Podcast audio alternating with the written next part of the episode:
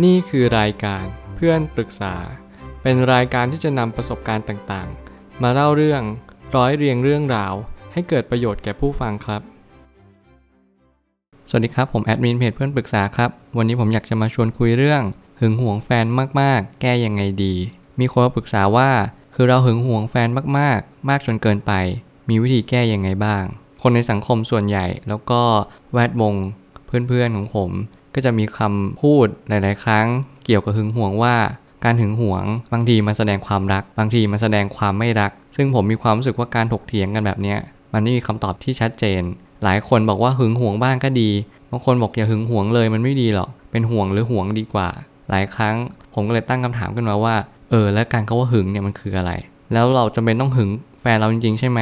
ทำไมพ่อแม่ถึงไม่ใช้คาว่าหึงกับลูกทำไมถึงใช้คาว่าห่วงหรือห่วง การที่เราจะใช้คาว่าหึงได้ มันจำเป็นที่จะต้องเป็นเจ้าเข้าเจ้าของมากขึ้น เราเหมือนกับว่าเราบังคับในสิ่งที่เขารู้สึกมากขึ้น มันกลายเป็นว่าหึงเนี่ยมันจะใช้สำหรับคนที่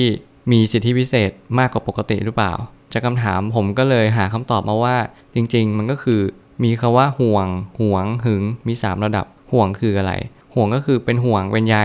เรารู้ว่าเขากำลังเจอสิ่งที่ไม่ดี เราก็ตักเตือนเขา เราก็มีการแนะนำแล้วก็บอกกล่าวว่าโอเค คุณอย่าทำแบบนี้เลยนะ แบบนี้มันอาจจะไม่ดีต่อตัวคุณเอง มันอาจจะทำให้คุณได้รับผลกรรม หรือว่าสิ่งที่ไม่ดีในอนาคตก็ได้นะ ผมว่าแบบนี้เรียกว่าห่วง ห่วงคือการที่เราเริ่มไปเจ้ากี้เจ้าการแล้ว เริ่มไปจัดการสิ่งต่างๆ ให้เขารู้สึกว่าเขาอะจะต้องเปลี่ยน แต่เราอาจจะไม่ถึงขั้นหึง ห่วงคือเหมือนประมาณว่าดูน่ารัก ดูเป็นห่วง แล้วก็ดูมีความหึงนิดๆ ซึ่งทำให้ผมรู้สึกว่าการห่วงเนี่ยมันคือความพอดีระหว่าง พ่อแม่แฟนหรือว่าเพื่อนก็ตาม อาจจะดูมีเหตุผล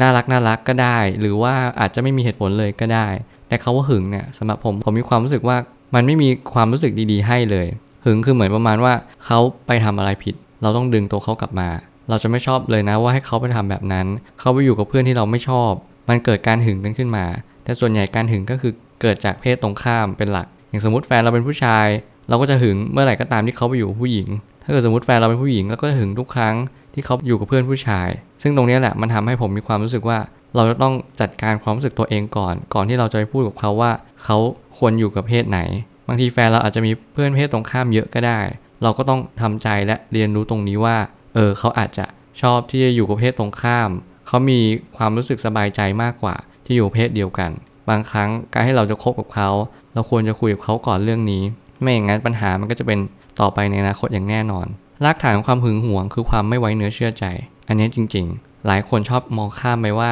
หึงหวงคือการแสดงความรัก แต่จริงๆ มันไม่ใช่ มันคือรากฐานของความไม่ไว้ใจเขาเลย เรารู้สึกว่าเขาจะต้องเปลี่ยนไปแน่ๆ ทุกคนจะต้องดึงล้างเขาออกไปจากชีวิตเราอย่างแน่นอน เราเลยมีความรู้สึกว่าต้องหึง ต้องหวง ต้องดึงเขามาใกล้ ๆเรา มันกลับกลายเป็นว่าการยิ่งเราหึงเขามากๆ มันกลับกลายว่าเราผลักเขาไปโดยที่เราไม่รู้ตัว คุณไม่จำเป็นต้องหึงหรอกครับ คุณเป็นห่วงห่วงเขาก็เพียงพอแล้ว หลาย ๆ ครั้งเราไม่รู้ว่าเราควรจะห่วงเขาในระดับไหน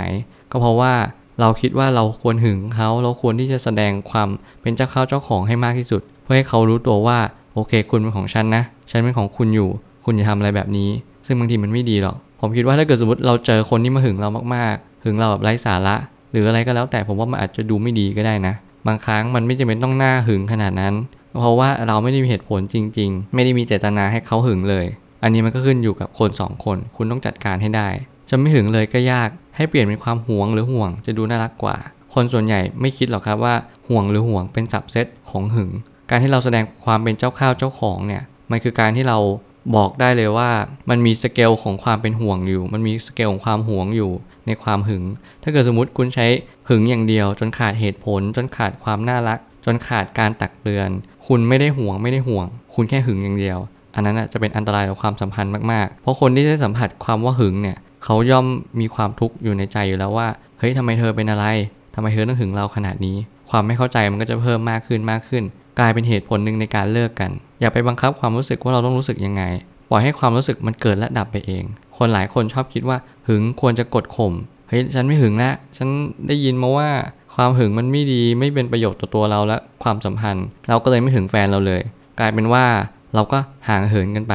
มันไม่ได้หมายความว่าคุณไม่หึง แต่คุณต้องหึงแบบมีเหตุผล คุณต้องใช้ห่วงห่วงแทน ที่คุณจะหึงมันจะดีกว่าหรือเปล่า อย่างน้อยเรามีเหตุผลเรามีกิจจลักษณะ ให้คุณอธิบายได้ว่าเออเรามีเหตุผลแบบนี้นะเรารู้สึกไม่ดีจริงๆ คุณอยู่กับคนนี้บ่อยจนเกินไปแล้วนะ เออ เราเริ่มสังเกตแฟนเรา แล้วเราก็เริ่มรู้สึกว่าพฤติกรรมเขาเริ่มเปลี่ยนไป สายตาที่มองบางครั้งใกล้ชิดกันเกินไป โอเค อันนี้เรามีสิทธิ์หึงในระดับที่พอดี แต่คุณไม่มีสิทธิ์เป็นเจ้ากี้เจ้าการ หึงมากเกินไปไม่ดี ทุกอย่างต้องจำกัดกรอบเขาว่าพอดี ลองดูว่าหึงมันทำให้เราสุขมากกว่าทุกข์หรือทุกข์มากกว่าสุขกันแน่ หลายคนจัดอันดับความรู้สึกไม่เป็น ไม่สามารถจัดการความรู้สึกว่า เออ ตอนนี้หึงแล้วนะ เราควรที่จะดูว่าถ้าเกิดสมมติมันทำให้เราทุกข์ เราควรที่จะจัดการความรู้สึกตรงนี้ก่อน ก่อนที่เราจะไปพูดกับเขา บางครั้งเราไปพูดกับแฟนด้วยความรู้สึกว่าเราใช้อารมณ์มากกว่าเหตุผล อันนี้มันจะสำคัญและอันตรายมากๆ หลายคนไม่รู้มองข้ามไป ความสัมพันธ์ก็เลยพังทลายและจบลงอย่างไม่สวยงาม ผมเชื่อว่าทุกปัญหาย่อมมีทางออกเสมอ ขอบคุณครับ รวมถึงคุณสามารถแชร์ประสบการณ์ ผ่านทาง Facebook Twitter และ YouTube และอย่าลืมติด Hashtag เพื่อนปรึกษา หรือ f r ร e n d t a l k ด้วยนะครับ